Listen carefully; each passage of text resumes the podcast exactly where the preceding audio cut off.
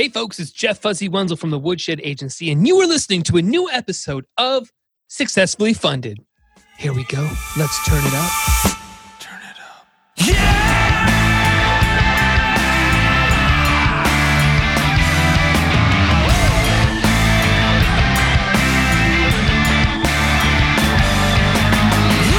All right, crowdfunders.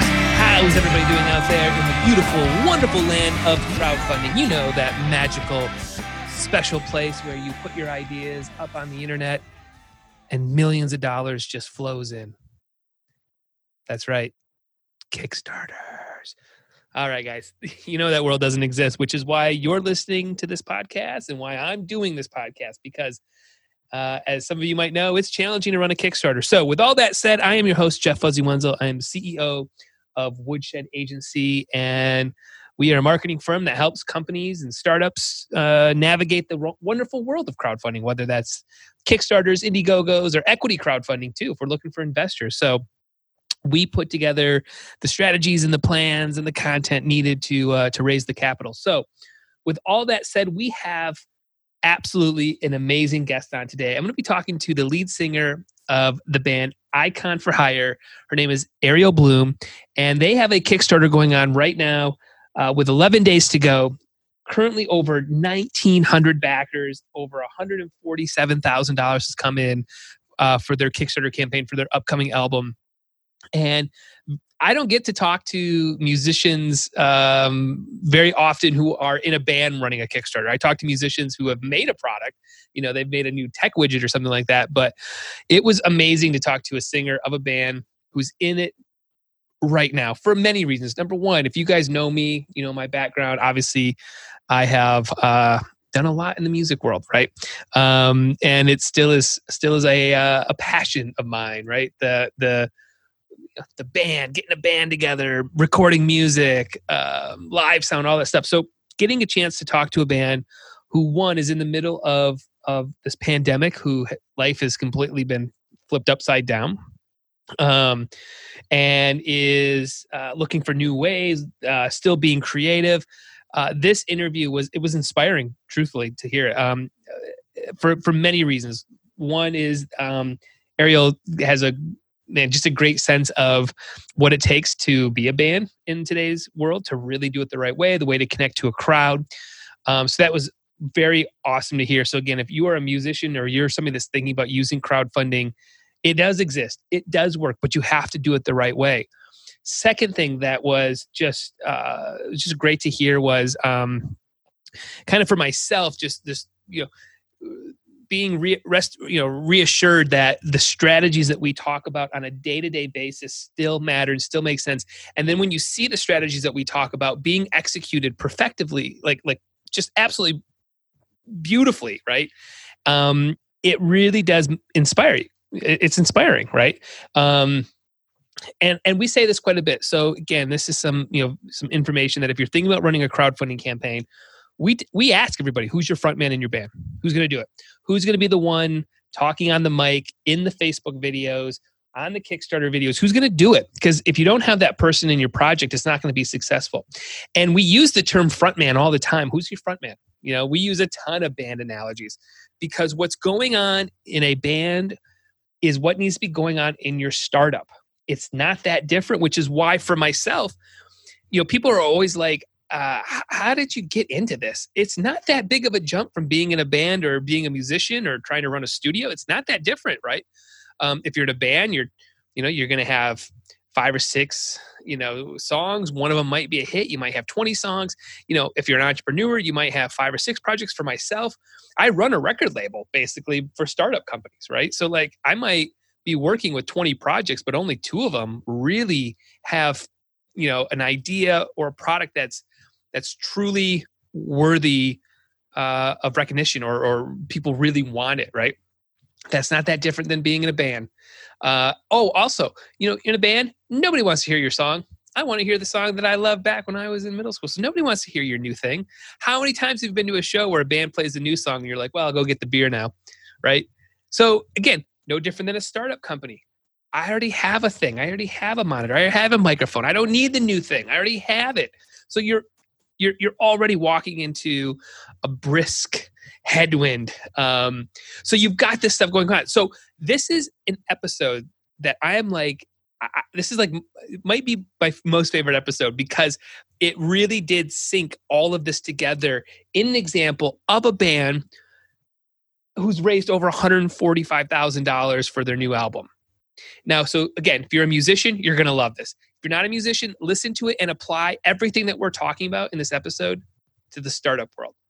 So again, that interview is coming up here in just a little bit. Look at me, I'm teasing. I'm becoming like a radio pro. I'm doing a little teaser here. So like I said, that, that interview is going to be coming up in a second. But I haven't chatted in a while. I haven't been on the podcast. Uh, today was challenging to even record this right now. Right now, I usually record these in the morning, right, right away, like eight in the morning on Monday. It's currently 3:40 on Monday, so like I didn't record it all day. So I've been thinking about what was I, what am I going to say all day? What, what am I going to say? I haven't been. We haven't done an episode in a couple weeks um, it's really slow. I don't know why. Nobody wants to be guests on the podcast. I guess I don't know, but um, you know, my office gets turned into a new pod schooling system, right? Um, with four kids coming in here, my two of mine, two, and then my friends, two, uh, two other friends. So four kids come in, and we have a new teacher that comes in. So Mondays and Wednesdays, my life just gets. I I have to just work from home. I don't have access to my you know recording equipment. I'm also standing sitting right next to a washer and dryer now so you know it's a little bit more challenging to get this intro done so like uh, so you know i wanted to record this morning i was like oh that's not going to happen i usually record at 8.30 school starts at 8.30 out of uh out of the old woodshed way here um so you know so it's you know a little bit of an adjustment right and uh we're working on some stuff here and this I, so, so what's happening around here I, I i'll be again i'll be incredibly honest with everybody here i'm not enjoying the schooling system not enjoying it. Uh, what my kids are going through at the moment. I just don't. I'm not into it. And we, my wife and I, are adamantly discussing right now uh, homeschooling them, switching to homeschooling. So what's happening is that November 9th, my kids are supposed to go back to school for two and a half hours a, a day, little, little hybrid learning, two and a half hours a day back at school. I find that to be like, what? You know, um, this online schooling is odd. We've had this teacher now for th- three weeks or so, maybe four. I don't even know at this point. You know, it's okay, but I'm hemorrhaging money um, when it comes to it. Uh, I'm still watching my son not get his work done. Um, eh, you know, it's just not. Oh, you know, it's just a lot going on. So, so really been trying to have a lot of conversations around what can I control, what can I control right? And this schooling world right now, my kids' education has created all kinds of pressures that were not there, not only over the summer, but in the spring. This idea of, you know, their schedule now dictates everything. I'm not into that, especially considering that I have kind of created a life for me that a, there, there really isn't a schedule. Like I make my schedule. I work really hard. I take a random day off when I'm just exhausted. I'm just burnt out. So to have this outside pressure of, hey, uh, one kid's got to be on at eight thirty, other kid's got to be at nine. Then they got to flip flop. Then they got to have lunch at this time. This and and that pressure has been not really put on my wife. Um, and then also the thing that's been really stressful, even for myself, is like I can't just jump in and help. The way the system is set up, it's really designed for like a one person show to help the kids, right? So I don't I don't even know what's going on. I get an email and I'm like, ah, should I log in? What's the password? Where, where do they upload it? Like I just I'm not plugged in, so I don't really know. So it's really created just a lot of chaos in my house. So I go back and I go, well, what can I control? I can control what's in my house. I can control the atmosphere. So this idea of two and a half hours a day of them at school, I don't think that solves anything. I think it actually makes it worse because now we've got that new variable thrown in the mix here. Um, so I sat down with my wife and I said, listen, they're probably doing two hours of work a day. Let's just get that done eight to 10 and then work.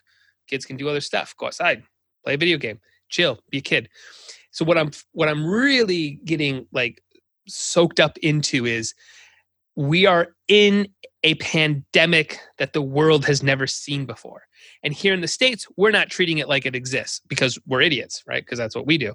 Um, so, this idea that we're jamming a traditional school day through a Chrome computer, that that's not very good thinking. That's not very good thinking. You, we needed to think differently. We needed to expand. We needed to change. We needed to pivot. So just jamming what used to be into this new world creates chaos. It's not, and it drives me nuts too because it's not innovative. And, and that's what I'm I'm truly looking for. Is we need something to be a little bit more innovative in this system. Um, hold on one quick second here. So it's just it's hard to explain. If you have young kids, you might be realizing might be in the same boat I'm in. It's just adding a lot, and I'd like to take some control of that back, and I'd like to just acknowledge truly where we are right now, and just say this is what it is. My kids aren't going to be idiots at the end of this. They'll be fine. They'll learn some multiplication tables. They'll continue to read and write, you know, and be kids, and that's okay. And you know what? Let's go worst case scenario they need to they need they graduate when they're 19 okay well we went through a major pandemic that's what it is so got all that going on i bring all this up because these are things this the control thing i think it's a narrative that startup if you're a ceo of your own company or you're getting ready to, to launch a kickstarter there's some things you can control some things you can't i had a client today ask me jeff i don't understand why we can't average just a 10x return on facebook ads well, if I could do that by just boom, boom, just magically, I would do it every single time. That's not how it works. I can't control that. I can put out the best I can. I can do strategies and I can do all this stuff, but like it's not some guaranteed thing of like, oh, I push this button, I get $10 back every time I spend a dollar. Doesn't work like that. Does not work like that. So I say all that, but again, a lot of stuff going on. Oh, also get ready to move in a couple weeks. Yeah, we're working. We're very close to closing on this house, which means I'm going to be uprooting my whole life and moving. Now you start to see why if I'm moving early November and the kids are supposed to switch to this schooling thing, there's a lot going on and I just need to accept that. There's a lot going on. So, all right, everybody. I hope you guys got through that rant. Hopefully, that tease was uh, wasn't too long that you got through all of it. But um, if you are a first time uh, project creator, you got to do a couple things. One, go to woodshed.agency right now. There's all kinds of stuff there. Click on our blog. Listen to these podcasts. Make sure you're smashing our subscribe button and being a part of it. If that doesn't work, you know what? go to our Discord channel, jump on there. I'm over there. I'll answer some questions for you. But my point to all that is do your homework, do your research. Do not go out and, you know, not understand what's going on. Because if you do that, it's on you. We're putting out valuable information here for everybody. So again, lots and lots of resources for you. So go to that's the first thing. And then again, if you're enjoying this podcast, make sure you t- uh, you one subscribe on iTunes or Stitcher or wherever you're listening to it. Uh, or over on YouTube. You can watch the live video of it if that's what you want to do as well. Plenty of content over there. So uh, I hope you guys are doing well. And uh, why don't we go ahead and kick it over my conversation with Ariel from the band Icon for Hire? And again, go check out their Kickstarter. I'm a backer. I love to have, I love to see you over there. And um, yeah, check out this campaign. And again, really listen to what we talk about because we got way into the weeds on it. So, all right, guys, here's my conversation with Ariel from Icon for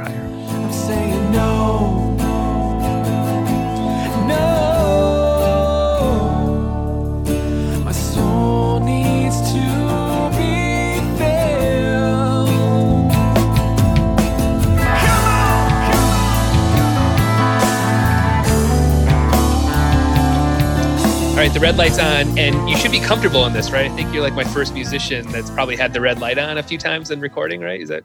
I have. I'm your first musician. That's crazy. Well, I, mean, I've had other musicians, but like a band, you know, you yes, know I've had like yeah, people who's okay. made an instrument. All right. So my first question is, uh, what'd you have for breakfast this morning? A uh, piece of toast with jam that my dad made, and then cheese from Aldi, which is the place to get cheese. In case yeah, you didn't know. Pl- yeah, no, I get a lot of uh-huh. stuff from Aldi's. Aldi's is like yes. the best. It really it, is. Really is. Yeah, it's great yeah. for us musicians on a budget too. yes, uh, or yes. if you own a uh, crowdfunding agency, you're also on a budget. So uh, exactly, yes, you get it.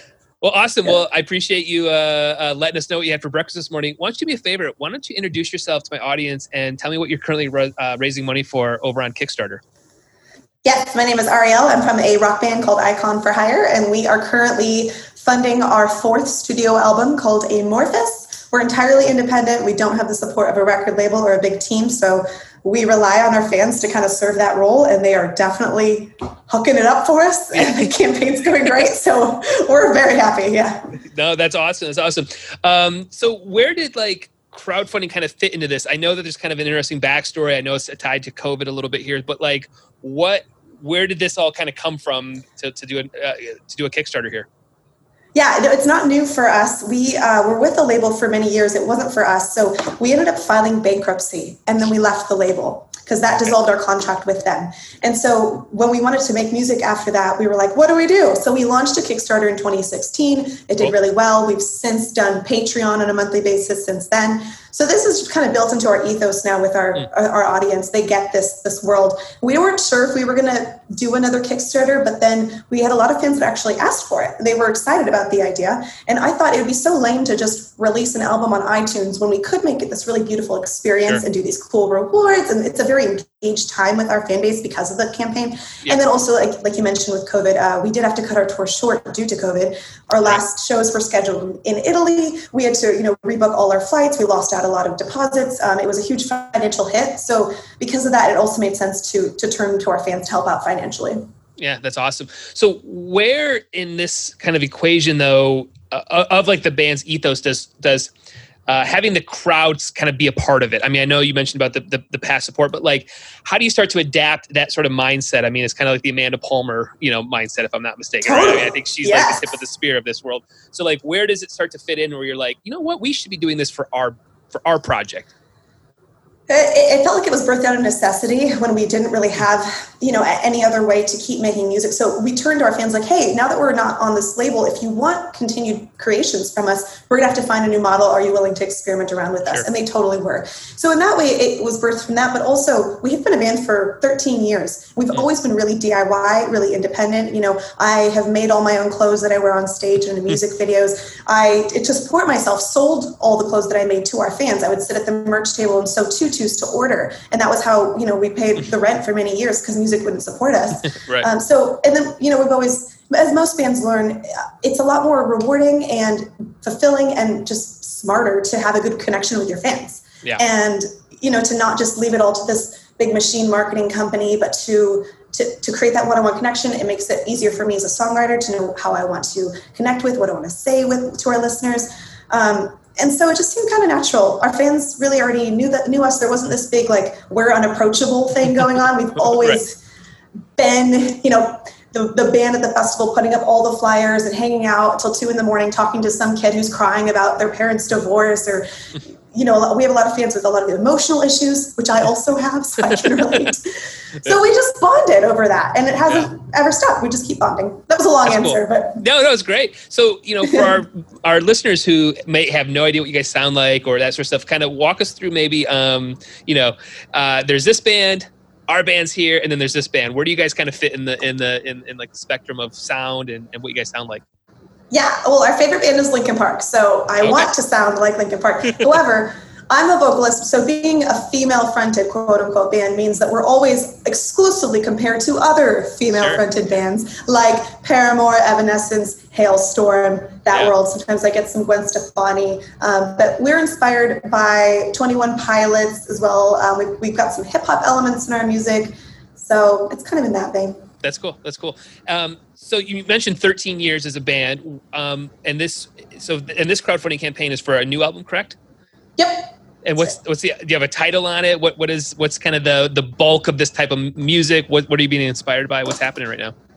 Yeah, the title is Amorphous. It is 14 tracks, but Kickstarter backers will get an exclusive four more tracks that aren't on the album that's available to the public. Um, this sound, we're a little bit going back to some of our roots. Um, a lot of our fans really, I think their favorite album of ours is still our first album because that's when they were first exposed to us, which I understand. Sure. Yeah. So we did take it back, and also we were a little bit uh, emotional and maybe especially angry about some of the COVID limitations. I think the whole world is. So yep. that anger and aggression came out, and these songs are a little heavier than maybe we even expected they would be. Mm-hmm. But it, that felt that feels honest and authentic at this time. But really, it's uh, I always have to be thinking. I've, I've, written so many songs at this point, so I have to keep thinking how I can keep be keeping honest, keeping relevant, keep things fresh. Um, and for me, that means always digging a little bit deeper and getting a little more vulnerable, like more than sure. I knew I could. So sure. this yeah. album, we try to do that. yeah. Well, let, us walk through a little bit about maybe for again for somebody who's not aware of the songwriting world. What's what's your process like? Is it starting with an acoustic guitar and just a, a quick melody, or a beat? What how do you guys start the process?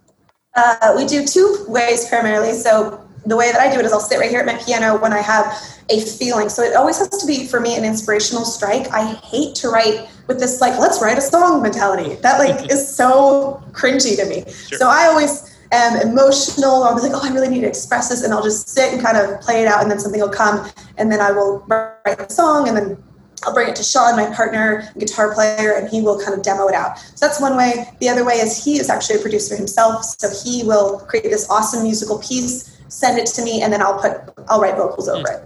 That's cool. That's cool. Is there a way that you prefer the most or the best? Is there something that you're uh, like, oh, I really like this way the best? Well, it kind of seems that all the higher energy songs start from Sean producing. So those end up being the singles that resonate sure. with people. But all the more like sad, sappy ballads are come from me at the piano. So anything that's really emotionally based and just emo, really, that's going right. to come from me at the piano. And I like those because they just feel so organic to me. Um, yeah. But but I think our fans probably resonate with the high energy stuff. okay, all right, all right. Yeah. And where'd you grow up? I was born in Sweden, lived there till oh. I was about six, then moved to Minneapolis. And then uh, my dad had a job transfer when I was like 15, so I moved to Illinois, and that's where I met Sean, and that's where we started the band. Gotcha, gotcha. And is there like a location for the band now? Like, where do you guys? Where do you guys? Uh, yes, yeah, we're in Nashville. Oh, very nice. It's a hot so town. That's a sweet, sweet area. It's great. We really like it. They've got like awesome food and nice people. It's, it's great. It's not like there's a, super. There's a little bit of there's a little bit of music there. I've heard. Like I, I don't know. Like they've got a little just a little bit there. So that's. What nice. I've heard too. Yeah. Yeah. So you know, for maybe for a young band out there, um, do you think right now Kickstarter and crowdfunding is actually something that a young band can actually go into and have success with? Um, or is it something that because you guys have a track record and a fan base and that sort of stuff that that that's why you're having success. Do you think that a young band can actually just jump on and do this? It depends. I think you can be the big fish in the small pond and be pretty young still if you've got your engaged kind of like town around you, which is how we started in Decatur, Illinois. You know, we just got all our friends and family around us from the beginning, and that's how we were able to grow. I don't want to be ignorant and naive and think that anyone can replicate what we've done because we have been lucky to have the label backing at one point, which helped with sure. exposure, and I'm aware of that. But every band is responsible for their tribe building and the culture that they build. And so if yeah. you are really, you know, with your fans doing a bunch of live streams, you're engaged on socials, engaged after your shows or before your shows, I think it could be possible. I would almost then, you know, encourage someone to start on Patreon then, because mm-hmm. it's it's going to be a little bit of a way to test the waters. It's not quite as public of a thing. There's not a lot of press around it, and then if that's successful, maybe you can parlay that into a Kickstarter campaign. That's cool. That's cool. So you may not know this, but my listeners will. Uh, I used to own recording studios, and um, cool. I had four of them, and I used to crowdfund every single project. And I actually would. Be, I was like a minor league baseball uh, system for musicians. So a band would come oh. to me. I would kickstart their project. We would do a live in studio performance, seven songs, all videotaped, and then put out a vinyl record. So this was like wow. 2000 nine through 2015 we did almost 300 bands this way. We got four or five bands signed. It was great right? Um, awesome. so that's why i was excited to chat about this because i haven't seen bands have a lot of success truly since i left doing kickstarters. I left i got out of it. I was like i can't there because really? we lost you know well we got into it used to be everything would be organic. So i could just tweet and facebook and we would yeah. backers, right? Back in the now, good old days. Right, yes. right. Now I, I, have to have like Facebook ad budget of like 20 grand. And it's like, well, wait, you know, this doesn't work anymore. Like this isn't, no. this doesn't work anymore. Um, so that's why I was asking some of these questions because I'm wondering just, you know, uh, very rarely have I seen bands been, been using crowdfunding as successfully as you guys are. A couple Kickstarters, the Patreon. And I, I just wonder if that still exists for you know a good band just a band that's like hey we're a good band from detroit is, no, that, no is that one, possible anymore you know i don't know if people care about a good band from detroit quote unquote but people do care about jimmy from the good band from detroit and if people are having that emotional personal connection and the band is doing a great job of fostering that which you can create at yeah. no cost through socials um, right. pretty just by doing a bunch of lives a bunch of insta stories a bunch of personal cool notes like it is possible to build that i don't know if you're going to you know, make fifty thousand dollars, but I think you could maybe do a five or ten thousand dollar campaign, friends and family style, with a little bit of extra love sure. from your fans. But it's just it's kind of the same thing. It's always been well, more now than ever, really. Like if you don't have a fan base, it's going to be hard to activate non-existent sure. fans. I don't think that you know if you build it, they will come. I don't think posting on Kickstarter means that you'll get right, tons right, of right. money magically. It's really based on the strength of that relationship. Yeah. Well, I think you, you just hit on something kind of interesting. Um, you clearly, I can already get that vibe, are comfortable being that person on Instagram stories per se, right? Yeah. So, yeah. how do you maybe think about other bands or why you're comfortable in that? Because a lot of bands are like, I'm a musician, I'm an introvert, I don't want to let my music speak. Like, you know what I mean? That's I and that's a tough thing. It's you know. I, in my music world, I'm a guitar player and had bands for many years. Like I was that guy. I'll be out. I'm cool. But like it is a personality type that I think has to be in these projects to some degree too. Do you find that that to be a little bit true as well? Do. I mean, there's a reason Sean isn't on this interview with me because he doesn't really talk. You know, I'm the one who does the talking, and I've always been, I am an introverted person. I do get more energy from being by myself, but I know how to show up and, you know, articulate. I'm the lyricist. I know how to talk, basically. Yeah. But it, for me, the secret sauce is understanding emotional connection. And I, I always think back to when I was like 14 or 15 and Linkin Park came on the scene, blew my mind, and I was like, oh, these dudes in their 20s get me. This is crazy. they right. created that bond, and I spent so much of my babysitting money on that band. Like, right? Like I gave, I was out in the cold for hours promoting them. I gave everything to them. So I think about what did they do to me that hooked me in so much? How can I make it easy for other people to resonate with me as an artist? And I think it, I kind of try to get out of the way, let my ego get out of the way, and just be like, I want to serve potential fans who would benefit from my music. And if that means sure. they have to watch me do a hair tutorial, I'm happy to do that. right. You know, but I know it's not a personality for everyone. I teach at um, uh, music conferences. I do a bunch of speaking on that, and so I talk to dudes in their 50s who are like, How do I get on TikTok? And I'm like, right, Bro, right, I don't know. Yeah, I, don't know. I don't know, man. uh, yeah. But the secret is really sharing insecurities and, and being like, Yo, I'm a 50 year old dude who doesn't know how to do this, but I'm going to just figure it out and do it in my imperfect way. That's kind of special. Like, that can be yeah. magical. And sure. that's more, almost more interesting than another chick in her 20s who's cute, like doing her little dance, because there's millions of those. You know? Yeah, right. So, I'm really glad we just talked about this because um, I coach a ton of, of uh, startup companies, right? That's kind of what I cool. flipped into. My yeah. analogy is constantly who's the front man in your band?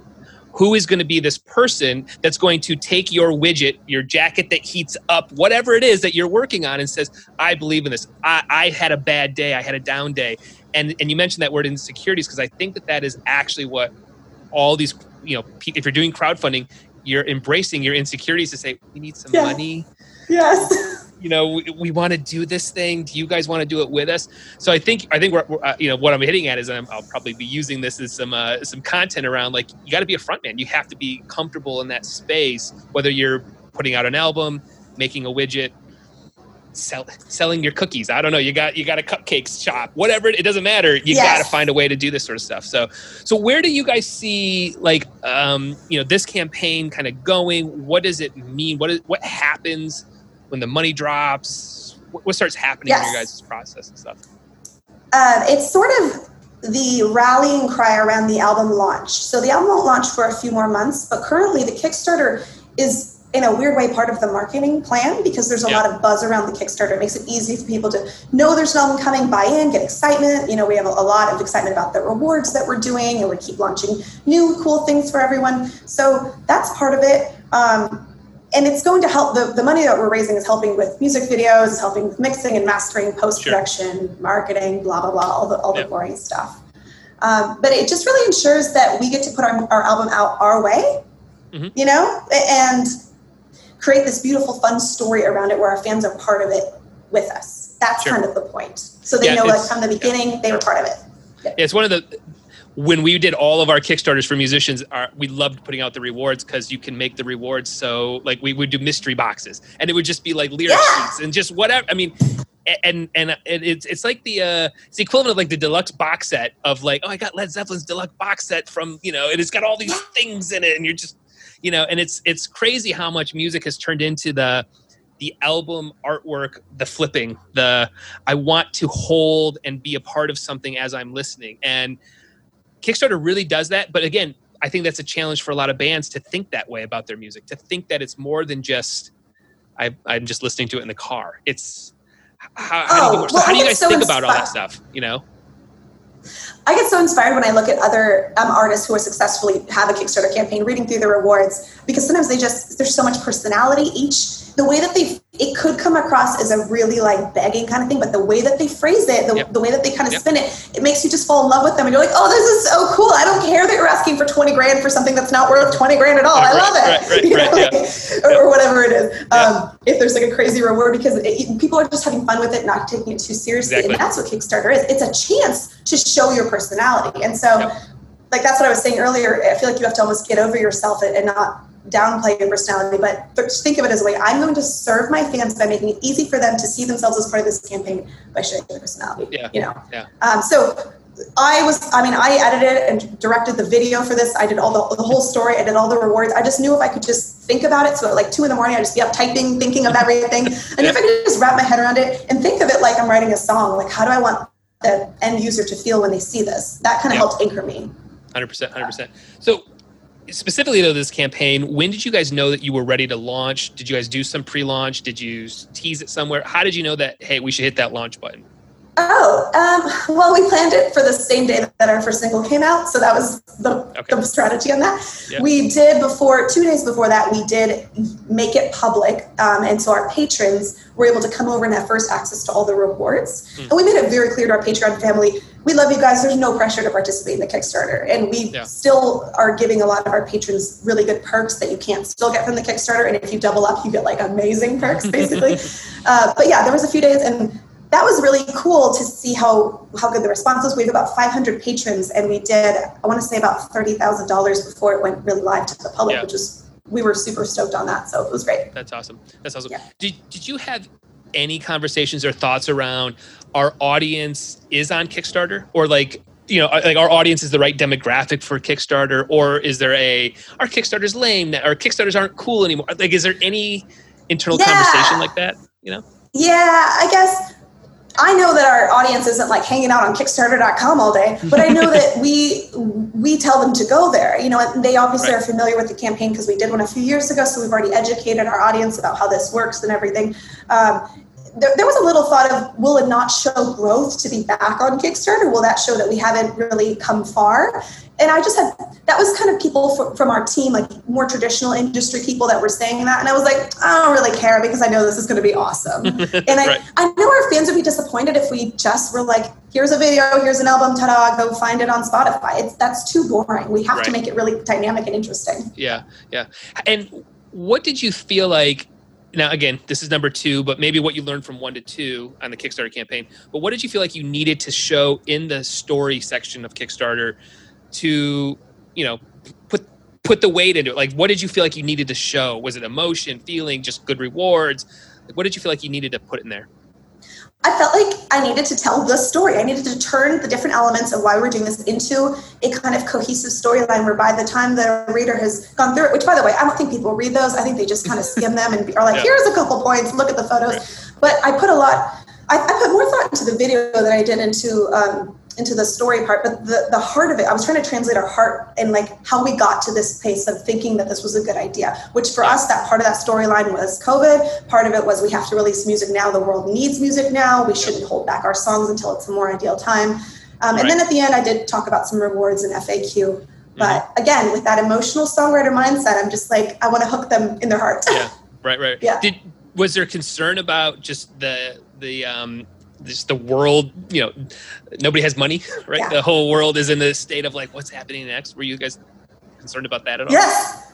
Every time that like a new news article would come out about people, I would just be like, oh, I just, I was most concerned about being culturally insensitive sure. ab- about this time. And so that's why we tried to really have a delicate light touch to how we approached it and we really tried to give even our fans an out and say if this isn't for you you're still part of the family we still love you we get that this isn't an ideal time right um, and I guess I still even have those concerns, but then I look at our Kickstarter page, which is doing great. So I'm like, I guess it wasn't a problem. But sure. yeah, that was that was scary to think about for sure. Like, what if it just totally if it didn't do well though, that would be a good excuse. I could be like, oh, it's because of COVID. It's not because right, of right, us. Right. Yeah. yeah. it's all about pivoting. We can pivot, you know, Ex- over here. Yep, exactly. That's cool. That's cool. Well, I mean, we've literally mentioned probably Kickstarter a gazillion times, but haven't actually talked about some specifics. So while we're talking right now, there's about 14 days to go in it over 1800 backers which is i mean that's awesome in my world i, I love the amount of backers more than the money sometimes because it's just like that's Okay. People, there's a there's a person behind that, right? Like, Yeah, uh, but the money yeah. right now over one hundred forty thousand dollars. So uh, I mean, you're crushing it right now.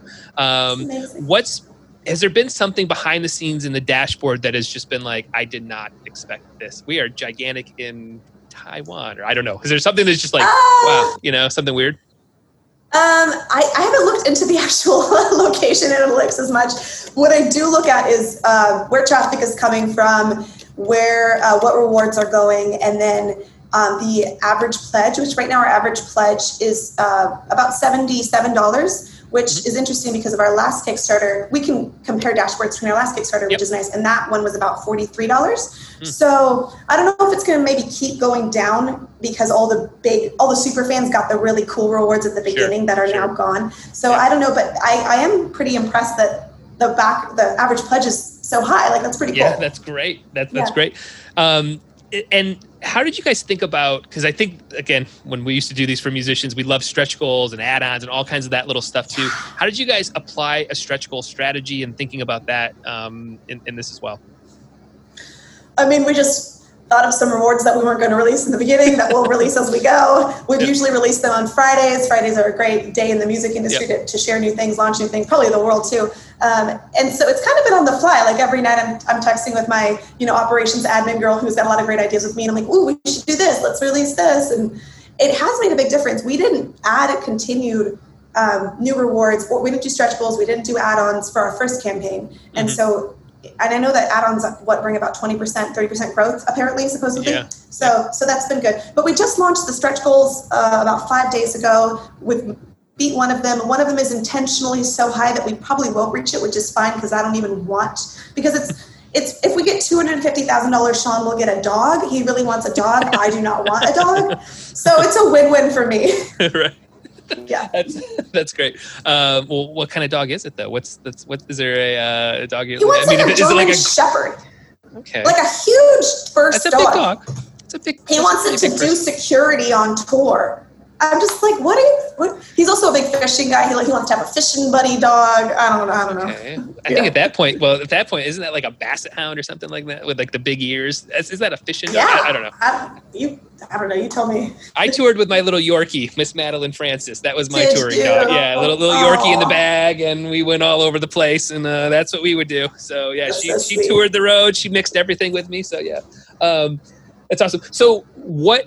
Outside of being on this podcast, which is like probably your number one strategy to continue the campaign growing, what else might you be doing to uh, to just make sure that you're keeping energy up, um, keeping people excited, and making sure that that trough of despair isn't uh, isn't as deep, right? You know, Right. Um, it's mostly continued engagement with our fans. We never really put a lot of stock into like press will come on board or this really awesome opportunity will come. We always like to rely on what we know we have full control over. So for Sure. us, that's social posting. We're doing a bunch of live streams and that's really fun. We obviously have our you know email campaigns. We have text messages that we send out. Um, that's that's about the extent of it. We're pretty active on socials right now. It's a it's Yeah. like a full time job. You know, campaigning right now. So right? that's about right. it. Yeah. And then how about just in general? I mean, this I I am nervous about this for all musicians. What is like just life like right now? I mean, the uncertainty, the are you touring? Like, what does it feel like to be in your guys' shoes right now? It's a little sad. It's a little Yeah. like depressive, especially for a lot of us musicians who already have perhaps emotional and mental issues that we work through on a regular basis. sure. sure. The thought of not having that outlet, the thought of the uncertainty. Um, it's currently looking like fall 2021 would be the earliest, but it's just going to, it's been pushed back this whole time. I anticipate it will keep being pushed back. So 2022 probably. So then you're like, well, what do I do? Like, what do I do financially to survive? What do I do for my Yeah. well-being to not go crazy? We're not used to being at home for months at a Sure. time. That feels really Yep. weird. But what I do see is some of my friends, like you mentioned, pivoting. Like that's kind of what's happening. People are finding a really great audience on Twitch, or obviously the uh, virtual concerts. You know, under Mhm. what six hundred thousand dollars on their live stream? Like what? Yep. Yep. I'm hopeful that what can happen is bands will find a new way to make an income and connect with their fans during this time. And then when touring is back on, it will just be an additional opportunity for them where they can have even more revenue and more connection Yep. with their fans. That would be the ideal outcome. yeah. Yeah. So, uh, and I, I, agree with you. So, like, I'm, I still do, I do live sound for big mega churches now. So, like, that's how I got oh, wow. into like mixing for like 3,000 people on a Friday and Saturday and Thursday and Sundays all day, right? Wow. But yeah. it has been intriguing because I'm, I'm at a very high end of the production level, right? Like, we're live streaming to huge audiences, line arrays, all that sort of stuff. But it has been intriguing just to watch um, you know, well, we've got a whole new channel now. Like, you know, yeah. we, are broadcasting all the time. It sounds good, looks good. It's a great experience there, as well as the in person. So I hope bands see that and go, yeah, I'm I'm in Detroit. You're in Nashville. I'll watch. I'll watch. You know, I'll exactly. Kitty from you know, I'll PayPal you or Venmo you and enjoy some songs. So yeah, I hope it ends up being because touring is really expensive, but virtual yeah. streaming I think maybe isn't quite as expensive, or the costs are a little bit easier to yeah. calculate in advance. So in theory, maybe there could be like a higher return on investment for bands. What I, I get concerned about is bands who are so mad that they can't tour that they refuse to look at other potential opportunities, yeah. where they're just like keeping their heads down, like "f this, this sucks, I'm just gonna wait," and I'm like, "Oh no, like don't do that." Yeah. Yeah. Yeah. Well, I, I will say though, there is something about the live show experience that just does not quite come across through a Zoom. I know, but then what if touring is even better than ever? And what if people, Maybe. you know, pack out these clubs, or what if people are willing to pay more for that live experience? Yeah, a lot of times, you know, bands at our level just barely make a profit on touring. Like it's mm-hmm. just kind of iffy if that's going to happen. Yep, yep. So if it could be a little bit more consistent and reliable, that would be just amazing. You know? Yeah. Well, and I wonder, what does the interaction look like if you do know that you're you're playing, but your audience is the world, right? Like, you know what I mean? Like you're like, how could you bring in engagement and and and you know, it's video streams, right? We're all we're all doing it, right? So how do you incorporate that stuff into your world that really bring, brings people in you know, in a more live, engaging way, if that makes sense, right? You know, than just watching yeah. it passively on Facebook on a Tuesday night. Right. Know? That's the question. Yeah. Can you, you know, stream your fans in? Can you be giving shout outs? Can you still be doing giveaways? Like what, what kind of creative stuff can you be adding to the live stream to make it fun, basically? Yeah. That's awesome. That's awesome. So I guess what starts happening, you know, the Kickstarter ends, let's all right, money's in the bank account, everything's in, this kind of ends. You have a, I'm assuming a launch release, right? You have a do you have a day that you launch it? It goes up. Does it all In hit? Theory. Yeah, it, it all goes to Spotify's. But what starts happening for you guys? Uh, well, okay, we don't have the album release date quite locked in yet because yeah. there is, I know this is so cliche at this point, but there are some COVID related delays for us that we're experiencing with the manufacturing side. So we're hesitant to give an exact date until we really have that sure. locked in. We don't want to move it. Anyway, when that comes out, we will send out all these rewards we promised everyone. That'll be a lot of lyric sheet writing, a lot of Zoom calls, you know, a lot of fun stuff. So that'll take a month probably, you know, just yeah. shipping out all the rewards. We've got music videos planned and we actually were able to increase our uh, number of music videos we're doing because of the Kickstarter, which is super exciting. And then after the album comes out, we will continue to focus on each new song. So each song on the album gets a little bit of highlight, even if it wasn't a single. And then we will start we will kick off the album launch with a huge virtual live stream, like an album release party. And then the plan is to consistently be doing those throughout the spring, basically. That's cool. That's very cool. That's as far as uh, we've gotten. Yeah, hey, that's good. That's good. Yeah. Uh, that's as far as you should probably should go because you just never know what's going to happen in like a week. So you know. No kidding. Yeah. Um, so one of the things that um, just and I've said this a gazillion times on other episodes, but like I've killed a couple companies just over shipping. Right, we just didn't calculate shipping correctly. Yeah. So how did you guys approach shipping and handling for many different products, and just stand back and go, all right, we're okay. We, we've got this stuff covered. I can ship the vinyl. I can ship the CD. I can ship the things. Right? How did you guys uh, navigate yeah. that? Well, we kind of learned from the first Kickstarter when we shipped hoodies all over the world for $25 shipping. And I was like, oh, Lord. Yeah. Uh, so we, de- we definitely knew that going into it. We are uh, a band who ships merch regularly internationally, so we are pretty aware of the different costs. But what we did this time is unfortunately we limited a lot of the heavier stuff to just US, which sure. is a bummer, but that's kind of the safe way to do it. Uh, we had that woman I mentioned earlier, my operations administrator, do all the like calculating because she does a lot of our merch fulfillment. And then additionally, we have some partners in the UK who will be manufacturing vinyl um, and CDs at least on their end. So they will ship from UK in a way that makes sense there. We'll ship yeah. from US where it makes sense. So I hope that that'll help relieve the burden. But I'm expecting a huge margin of error like that we just yeah. screwed it up yeah. and that we're going to be like crap. Right. Yeah. It happens. It's definitely a part yes. of it. Even even every campaign that we work on, even when we're like, no, we got it. It's all good. No, Oh, especially with the UP, US, USPS is such a mess right now. I feel like, Yeah, I mean, is it even still going to be around when this stuff shop- ships? I don't know. we'll see. Yeah. we're all, Yeah. I guess we're all in this together to some degree, right? so, uh, No But yeah. kidding. Yes. well, cool. So, what does I guess you know, as much as you can, 2021, you can potentially start start touring again. Does it just seem like that's really like the next big thing is that you would go out and tour this record and uh, and just kind of get back into that flow? Um, and when Hmm. after that, what does like five years look like for you guys? Is it just hey, we're gonna do a bunch more albums? We've got big ideas and plans. What's what's your world roadmap look like for for the band? Uh, yeah, not much. I mean, we, we don't, I used to do like these big five year plans and quarterly objectives and it just burned me out. So now I'm just like, I just want to like keep making music. Um, I can see touring being pushed back far enough that we're just sitting around twiddling our thumbs and then we will go back to the studio and make another album. And then Sure. we'll, we won't probably tour on until we're touring on that album. So it, the risk here is that we could potentially be making this album that we're really proud of and never officially tour on it. And Right. it'll kind of get buried, which is really scary and sucks. But the alternative is just waiting around and doing nothing. So we can't Sure. do that. Sure, But uh, that's awesome. as far as five years, I just want to keep making music, keep touring. That's the plan. That's cool. That's awesome. Well, if you've got a minute, I'd like to flip over to nothing to do with about music. Well, maybe a little bit about music, and no Kickstarter talk. Just uh, Okay. like a little lightning round. Um, so, what are you watching uh, currently in the streaming world? Netflix, Hulu. You watching anything right now? I'm watching the new Schitt's Creek uh, Okay. season, and then I'm rewatching House of Cards. I like to watch House of Cards in the fall because I feel like such a cozy fall Oh, yeah, yeah. show to me. Yeah, Yeah, yeah. House of Cards was so good, and then it just well, you know, after the I know. Well, Yeah. that's the part I'm at right now, and I'm like, should I keep watching or what? Yeah. I don't know, but I never finished it the first time, so I, I want to get. Yeah, I want to get to the last season because I love Robin Wright. I want to see her kill Yeah. that role. I don't know. We'll see if I get through it or not. okay, okay. Uh, is there a, a movie though that you've watched recently? Uh, I watched a movie called The One That I Love with uh, Elizabeth, whatever her name is from Handmaid's Tale.